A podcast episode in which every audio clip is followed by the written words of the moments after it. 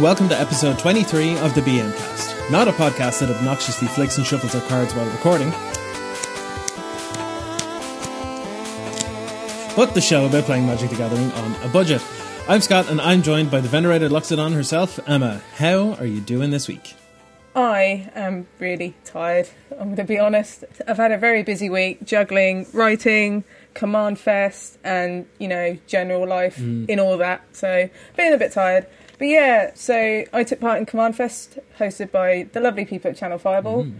Played a couple of games of Commander. I also took part in the Battle of Wits quiz, which we have been contestants on previously, hosted by Max Makes Magic, which recommend checking out. It's a great show yeah, and it was good fun. And I've now got some beef with a, a former guest on the show, actually, in Angelo, because uh, he did mm. pretty well, and I feel like there's some revenge that is due. Oh. So, but yeah, if you want to check any of the games or uh, the, the Battle of Wits quiz, you can see it on Channel Fireball's Twitch. Nice. Also, my big Pioneer Primer article went up today, so we're recording on a Sunday. It went live this morning. Sweet. I recommend reading that over at TCG Player if you're curious about Pioneer but have no clue where to start or want to know what it's about. I recommend reading it because it will give you a good footing into the format. But yeah, that's pretty much it. Outside that, I picked up some Commander Legends cards for my Pulpit EDH deck in, with Soulherder. So I picked up some Fall from Favours mm. and some Azure Fleet Admirals because those cards are really good in a deck that likes to blink a lot. Yeah. Yeah, I'd imagine so. How about you? I'm good. I'm good. I'm I'm okay now. Basically, a few weeks ago, Wizards of the Coast approached me and asked me to make a video on playing Commander and why it's so unique and fun, and it was tough. It was very tough. Not for the subject matter itself. It's easy to talk about why Commander is great, but I just had constant PC issues the entire time. It nearly died on me about a dozen times, but uh, dear. yeah, yeah, it did somehow pull through in the end. So I can still edit the the podcast on a weekly basis. That's still fine. But if you do want to check the video out, it is live on my YouTube channel. The link I'll put in the description for the episode. I added a few Easter eggs to anyone with a sharp eye, if that's your kind of thing. So keep an eye out. Outside of content, though, I've been playing with some friends doing some Commander. And I've upgraded a couple of decks. I now have my Aesi Tyrant of Gyre Strait upgraded. It's now big, Simic, ramp, super stompy sea creature thing. It's fun. Nice. It's good fun. And Was it difficult to upgrade? no, I hear Simic cards make it quite easy to upgrade decks. yeah, yeah, it's it's quite easy. Just because of the power level? quite easy to upgrade. Not gonna lie, um, especially considering, Yeah. like, I know you're making jokes about Simic, like being like, "I'll just stuff it full of good cards" or whatever. But the thing with this deck, if you're going like in a Simic kind of sea creatures kind of theme, you would think, "Oh, I'm gonna have to go get loads of sea creatures that like you wouldn't normally see in decks like this." But no, this is already like full of sea creatures. Like you just have to get like one or two to add to it to upgrade it. You'll see a similar list to what I did uh, over on Card Kingdom. I did an article a couple of weeks back on upgrading the the precon. I think I mentioned it before, but yeah, you can get ideas from there. Not that you really need much of a suggestion on how to upgrade a Simic deck. It's just add the more expensive blue and green cards, you know. But outside of that, I have been making a Brallin and Shabraz Wheels deck out of my Gavi Nest Warden precon, which has been absolute gas in both the American and the Irish term. What's the Irish To anyone that doesn't know, by the way, Americans tend to use the term gas like gasoline, like that's fuel, like that's that's straight fire. It's great. Uh, gas in Ireland means funny, like hilarious, like it comes from laughing Ah, gas, okay. like that's gas. That actually means it's funny. It's not. That's amazing. It, you'd be surprised how often they can correlate and be fine. But yes, outside of Magic, though, I am back in on Genshin Impact now. I put it down for a few weeks because I just wasn't really feeling the whole open world roam me about kind of thing. But I'm back in now, and I'm still free to play, which is pretty amazing considering I've about 60 hours in the game now at this point. And I still feel like I'm making good ground. I still feel like I can grind and level up to achieve certain goals and things without actually having to put money in. Like I think I mentioned this before, money you'd be putting into the game normally is to get different characters or get unique weapons or whatever, but you don't actually need them. A lot of it is like an aesthetics thing, or you know, like you might want to get a specific character that's part of a quest or something, and you want them in your team or whatever. Like outside of that, it's essentially just Breath of the Wild with an anime skin. Like it's Breath of the Wild good. is quite good. So. But yeah, that's been me. Not a whole lot of content based stuff this week, essentially, but a whole lot of little bits and bobs. I'm kind of jealous, to be honest. I'd love to have a break, like another one. It's like I had a break, back into Mm. it like 100%. It feels like there's no middle ground. It's either 0% or 100%. I just want the 50 just to plod along. Well, this is the thing. I, despite having sort of taken a break this week, I don't feel like I've taken a break at all. And I'm about to go now after recording this to edit this and then work on my next article. And I'm just back into it, you know? Feels Yeah, like it it's a never continual ends. loop. As we mentioned last week. Yeah. Yeah, we did a good episode last week about this. Yeah. Maybe I should actually go back and have a listen to it and heed my own words for a change. Go, go and take an So that's why break. we recorded it. not not for other people, but just to remind ourselves. It's advice for us. Yeah. Got it. yeah, that's it. All right. Have we got any housekeeping this week, Emma? We do. So we would like to give a huge thank you to Bradley Rose, who is the latest patron of our Cheering Fanatic tier. So thank you very much, Bradley. Thank you. Good friend of the show.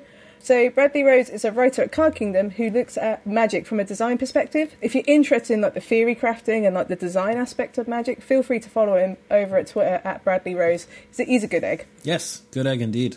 And Bradley is also a co-host over on Beacon of Creation podcast as well, where they talk about magic design and everything there too. You can listen to that on Spotify and probably most other places you can get your podcast as well. So it's good stuff. Have a good listen. Thank you again, Bradley. Means a lot. Yes.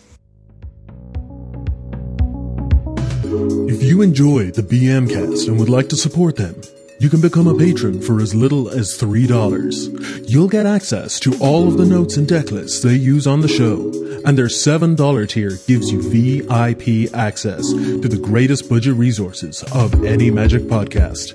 So what are you waiting for? Visit patreon.com forward slash budget magiccast to level up your game and get your stonks on.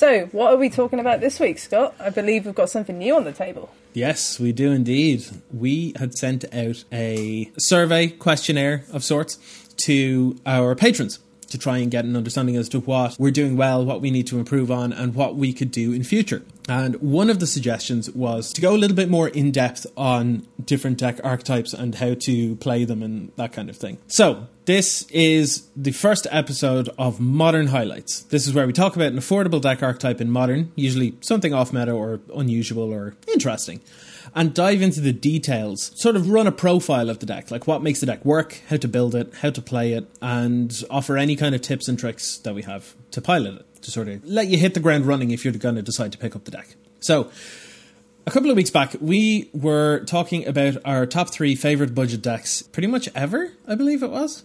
And Yes, ever. the one that was weird for me was uh, I said Martyr Proc.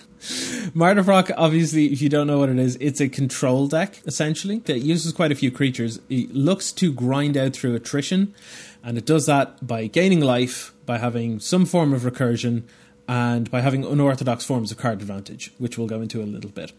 The reason it's very weird for me to have said this is because, well, it's mono white, it is creature heavy, and it's very grindy. If I'm going to be interactive, it's going to be tempo oriented, and if I'm going to be non interactive, which is most of the time, it's going to be just straight up combo decks. So this is a huge departure from me. This would, if anything, would be closer to the kind of deck that you would play, Emma. Yes, white is my favourite colour in Magic. If there's nothing more I love, is playing with white X ones. How the tables have turned. Mm, absolutely. So, this is the one we're going to jump into today.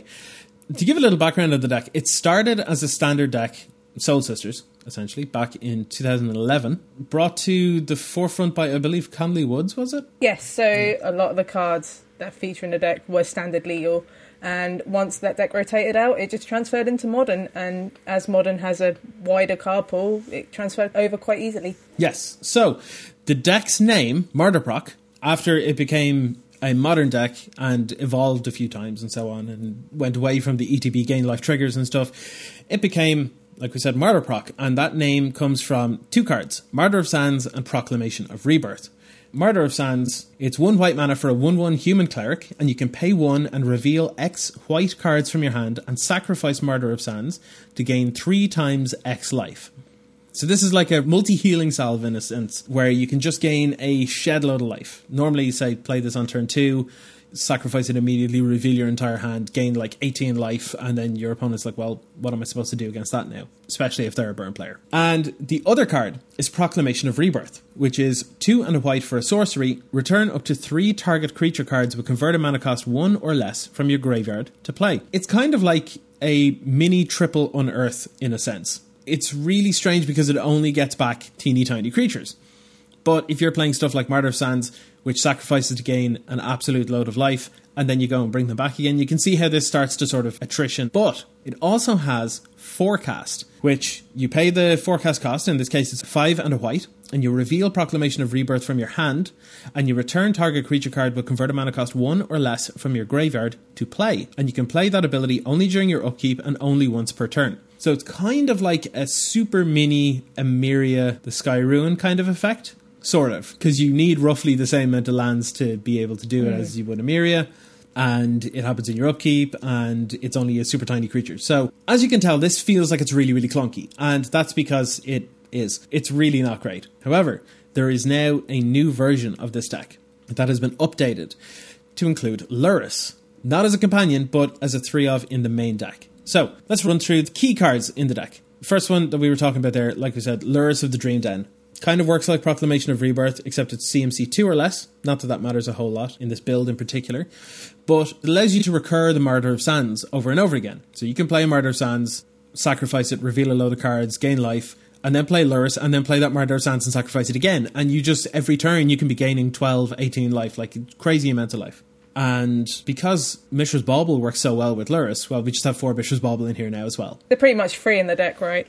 And Yeah. another neat thing about Lurrus is that he also has lifelink. So Mm. if you want to attack with Lurrus, you can do. And you can gain even more life and make your opponent really sad because they can't put you to zero. Yeah. And what this deck looks to do against certain matchups is potentially even soft lock. And it can do that using stuff like Kami of False Hope, which is one white mana for a 1 1 spirit.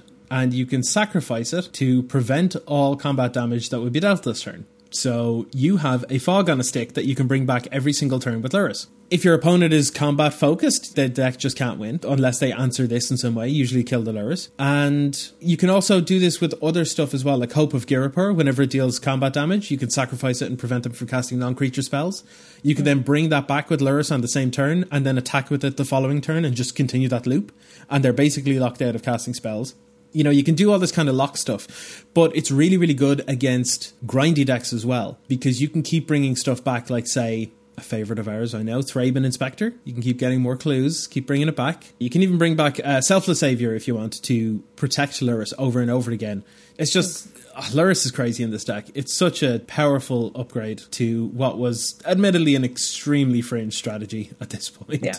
With Martyr Proc, there are a couple of key cards you want to consider to build the deck, and the main one is Ranger of Eos. So, Ranger of Eos is a 4 mana 3 2.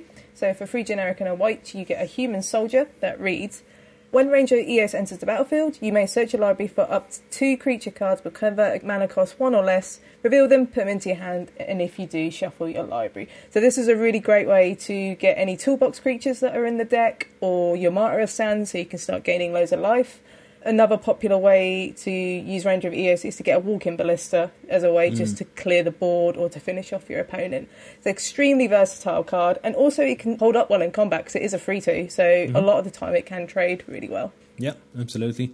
If you can afford Ranger Captain of Eos, that is pretty good too, especially if you have more sort of combo or spell based things in the metagame because you're able to sacrifice it to prevent them from casting non creature spells and stuff. Granted, you can't get it back with Lurrus, but still good. You can get it back with an Emeria though, and so you can do that little loop Yeah. as well, which is pretty neat. But yeah, the card's fantastic. It's a very versatile card. Yeah, at its core, this is kind of a toolbox deck because of hmm. Ranger of Eos or Ranger Captain, whichever one you're running. You have so many different options. Like if your opponents are running things with lots of counters, let's say there's lots of hardened scales or planeswalkers. One of your favorite cards, Emma, Hex Parasite. You can just play that, remove a bunch of counters from opposing permanents, destroy planeswalkers in no time at all. You can also destroy gemstone mines against Amulet Titan, which is my favourite play. That is pretty good, actually. Yeah, I keep forgetting that's the thing. So do my Amulet Titan players. It's great. There has been another recent addition in the form of removal that you can get with Ranger of Eos, and that is Giant Killer. I really like this addition. I have this in my build here. The list is going to be available to our patrons, and this Giant Killer is really, really good against Gurmag Anglers, against Uro, against Omnath, against Death Shadow, against anything in like prowess decks where they've cast a spell or two. So like Sprite Dragon, or if it's even mono red prowess, like Soulscar Mage and that kind of thing. destroy target creature with a power 4 or greater is surprisingly relevant. And then if it actually hits the table as a creature, being able to forever tap down like a Death Shadow or something is gross. Like they have to then deal with this in order to be able to unlock a threat. Yeah, tapping down a Primeval Titan seems really good, just given the attack trigger, so it stops them getting Yeah. lands and stuff like that, which seems pretty big as well. Yeah, I really mm. like this as just like as a one-off sort of addition. It's really really neat. It's really, really good. And you've got all sorts of things that you can add here as well. Like we've mentioned a bunch of them, but you can also run even like Weathered Wayfarer against decks that are running lots of lands. So say like the money piles and stuff. They're obviously going to be playing with more lands than you almost always. So hmm. not saying it's going to be a fun or a good time against the money piles because the majority of decks just can't really deal with them. But you'll at least be able to constantly hit your land drop so that you can do multiple things in a turn, which would be relevant.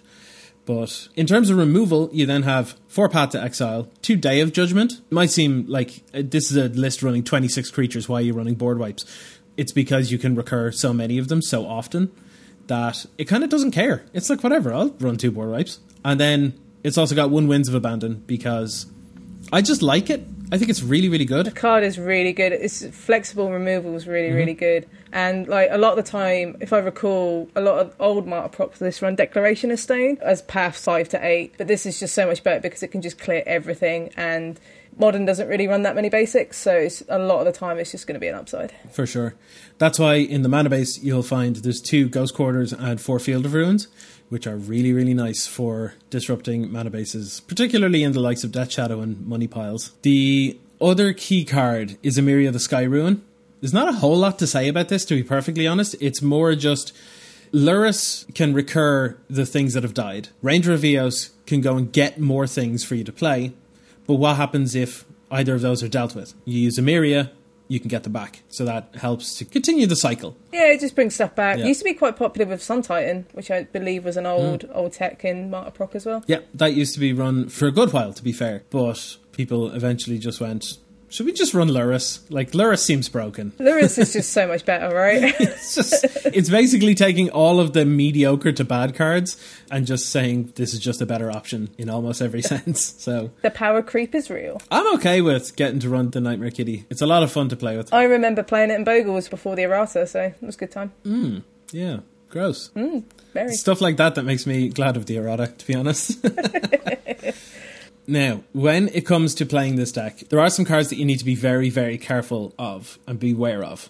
The number one, to me anyway, is Anger of the Gods. Well, hold on a second, Scott. Why are you saying that this sweeper is bad when Day of Judgment is in the deck? Is because it exiles. All of your little creatures that should be hitting the bin are now gone forever. So that Lurrus that you're going to play is now just a 3 mana 3 2 with lifelink and that is really, really bad. Burrenton Forge Tender is the pro red creature of choice in this deck, in the sideboard, because it deals with Anger of the Gods beautifully, and it's a one drop that can be tutored up with Ranger of Eos. It's a nice little synergy. Also, it sacrifices, which means that you can recur it every turn with Lurrus. So, synergy is what really gets this deck together. Another card that absolutely wrecks your day, but thankfully isn't really seeing any play at all and hasn't for about two years is Night of Souls Betrayal. It's the four mana enchantment from Kamigawa that says all creatures get minus one, minus one. Spoiler alert, nearly all your creatures are one ones. Another one that's really, really good that is seeing quite a lot of play is Plague Engineer, which Yeah. is the better version of Nights of Soul Betrayal.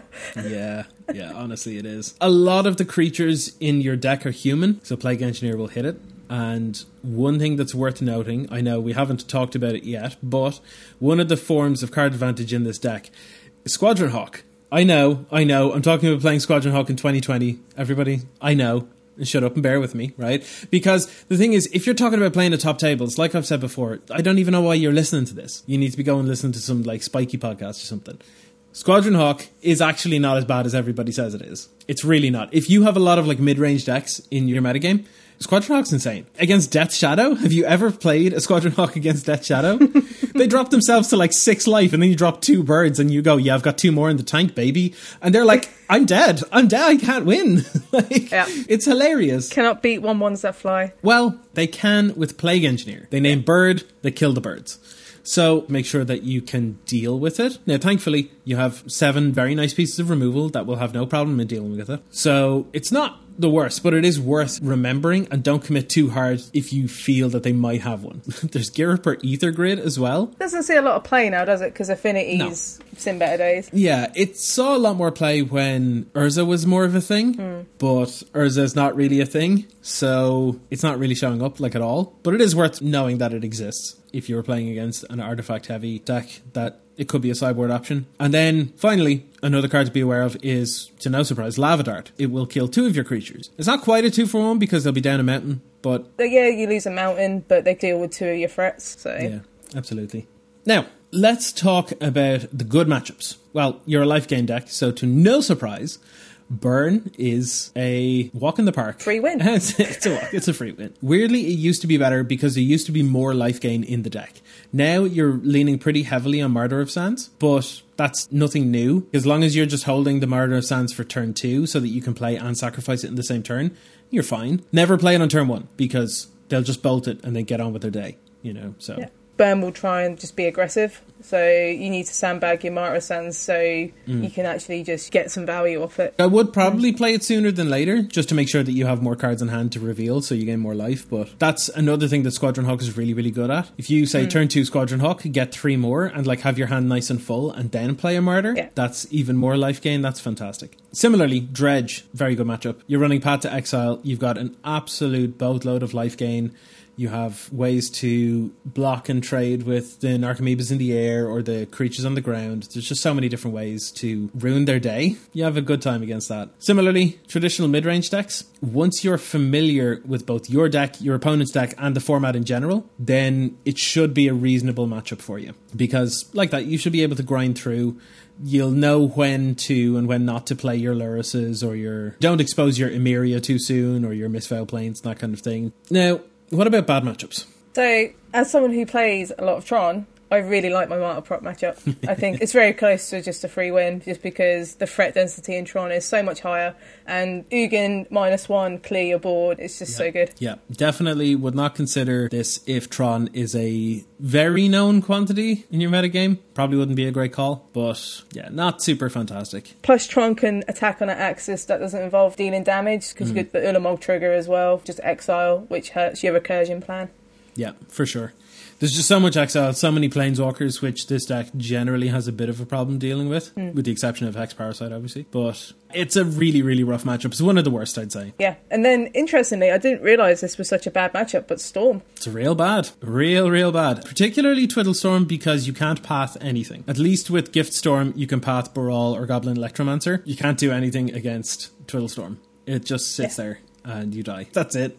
Did Uh, you beat like a Soul Sisters player on Storm when they're on like 40 life or something ridiculous like that? They were over 100 life, yes. With, That was and it. I was playing Even Gift more Storm. ridiculous. Yeah, yeah. I don't think I've landed so many grape shots in my life. But yeah, it's really not a bad matchup from the Storm side at all. Now, I will say, the more I think about it, the more I think it's kind of equal between Gift Storm and Twiddlestorm because Gift Storm has the ability, like I said, to remand grape shots to get up to super high amounts of damage, but Twiddlestorm doesn't have that. It has kind of a more finite ceiling in terms of damage particularly if you're only running the one grape shot in the main, because that means you need to be able to go off and then grape shot and then go off again from your graveyard and grape shot again. You might only be able to get up to like 50 or 60 damage, which sounds like it's an awful lot, but if you have recurred a martyr proc like four times, that's nothing. Storm can be dodgy. Post board though, Damping Sphere, good card. Great card. Mm-hmm. You could also run some Leyline of Sanctities, I guess, if you're really, really hurting against those kind of decks. Three or four copies on the sideboard might be quite good if, you know, you anticipate just loads of Storm or just anything that targets you as the player. Yep, same with Deafening Silence. is actually very Ooh, good in this deck because you're running mostly creatures. Great card. Yeah. It's more asymmetrical than usual, which is nice. Hmm.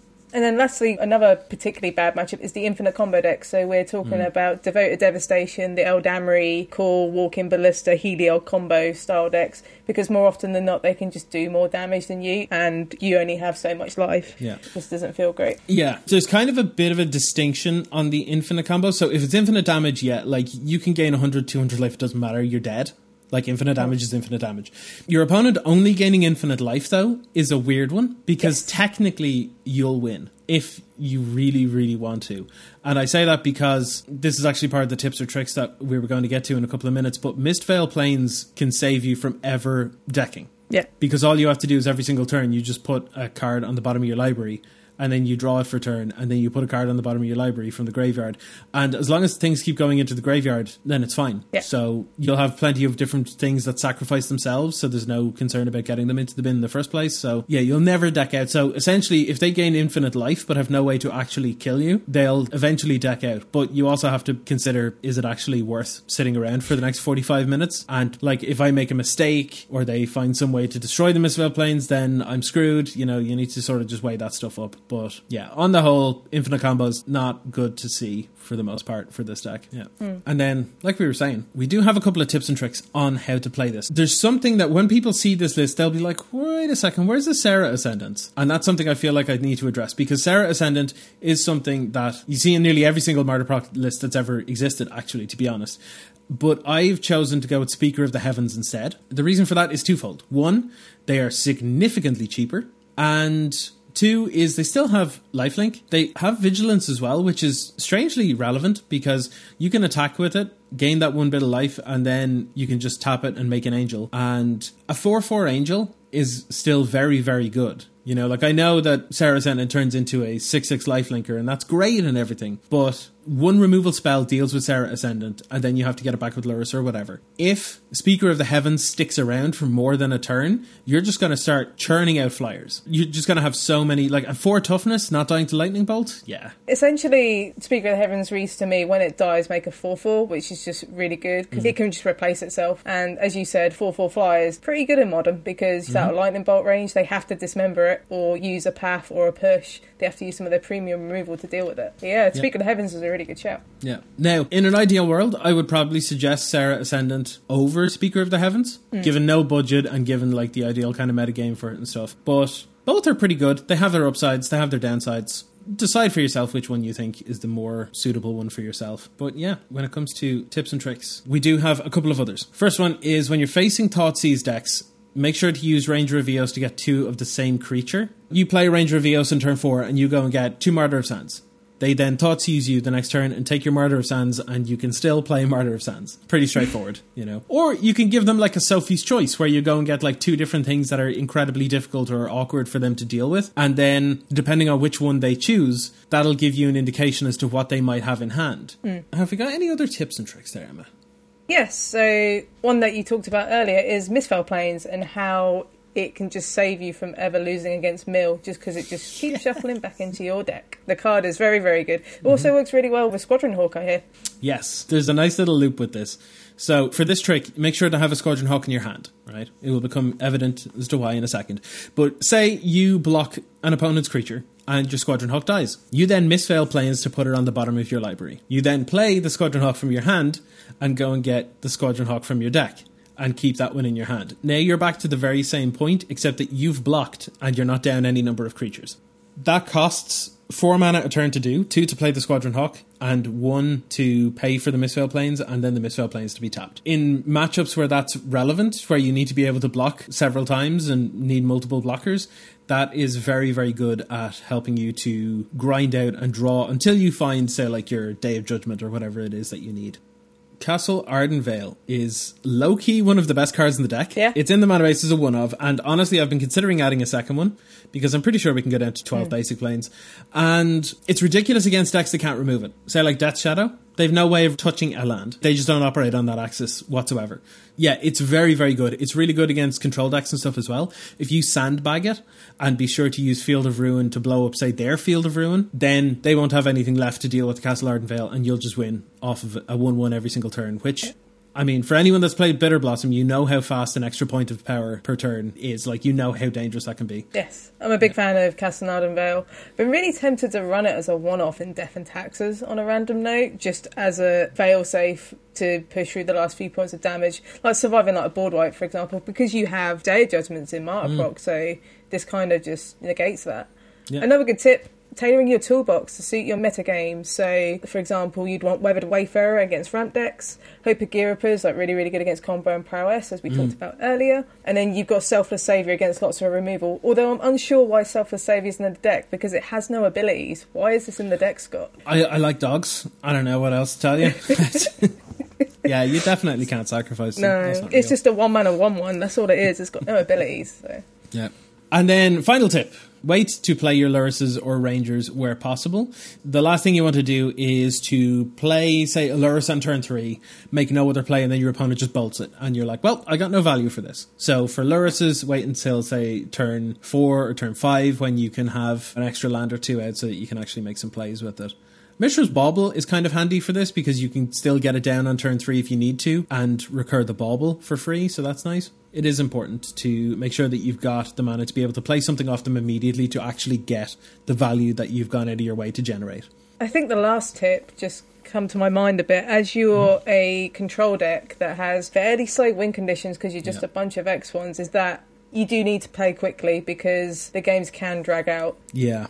Imagine you've had that from experience as well. Yeah, I think I've played against Martyr Proc uh, a whole one time when it didn't go to turns. So, hmm. yeah, definitely play quickly. Like, I have the deck built here in paper, and I, like, I know it's supposed to be a more interactive control deck or whatever, but I just goldfish it to understand the lines and to get quicker at, like, tutoring up exactly what I need in different scenarios and that kind of thing before I start playing it with friends, say on webcam or, or whichever, or if you're able to play in paper safely wherever you're listening to this. Lucky you. but you need to be able to do these things quickly because if you can't complete a game in the allotted time, then you're playing the wrong deck, simply. That's how I see it. But yeah, that is it for Martyr Proc. We are going to have our list in the show notes available for patrons with the full breakdown and the list of everything that we've talked about here as well. What do you think of the deck? If you enjoyed this deck, do let us know on Twitter. Any little tips or tricks you have yourself if you've played this deck before, do let us know. Also, it's worth noting that the list that we'll have on our Patreon is a budget list, so it's a really good starting point Yes. to get into Martyr Proc that you can slowly upgrade into, so you can run those Ranger Captain of Eos and Serra Ascendants at some point. Absolutely. This list comes in at just over $100. And like I said, I've built this in paper and I'm really enjoying it myself. If this is the kind of deck that you're interested in, be sure that it's the kind of deck that you're going to enjoy playing. And part of that to take into consideration is what you are going to be playing against. So if you're going to be playing against an awful lot of Storm and Tron and stuff, maybe this isn't the deck for you. But if your opponents have a lot of, say, like slow grindy decks, or they play a lot of burn, or there's some dredge and that kind of thing, then this is a brilliant choice for you. If this is a kind of episode that you enjoy, do let us know as well on Twitter, because this is something new that we're going to try out. We're going to try this for a few episodes at least, and if people are enjoying it, we'll continue it. Yeah, and we're happy to take suggestions. So if people want to hear a particular archetype or deck, do let us know as well, and we can add it to the list. Yes, absolutely. Right. I think we should head on to a little bit of Q&A, don't you think? Yes, we've got a couple of questions. Or I say questions, we've got a couple of pointers and mm-hmm. things like that. So Evie the Mage is in touch again, who seems to be our weekly sort of stonks guy who tells us what good deals are happening at the moment. They say the Zendikar Rising expeditions, so we're talking about like the Battlebond lands and the Fast lands. They're quite cheap at the moment, especially hmm. coming in at non-foil. For example, you've got Darkslick Shores on average on TCG players under six dollars, which is really really cheap given how expensive that cycle is. So if you're after some cheap fast lands for modern, this is a really good time. Also, if you're playing Commander and you like those Battlebond lands, and they're also quite cheap as well due to the new border. So hmm. if you're in the market for them, I'd recommend picking them up.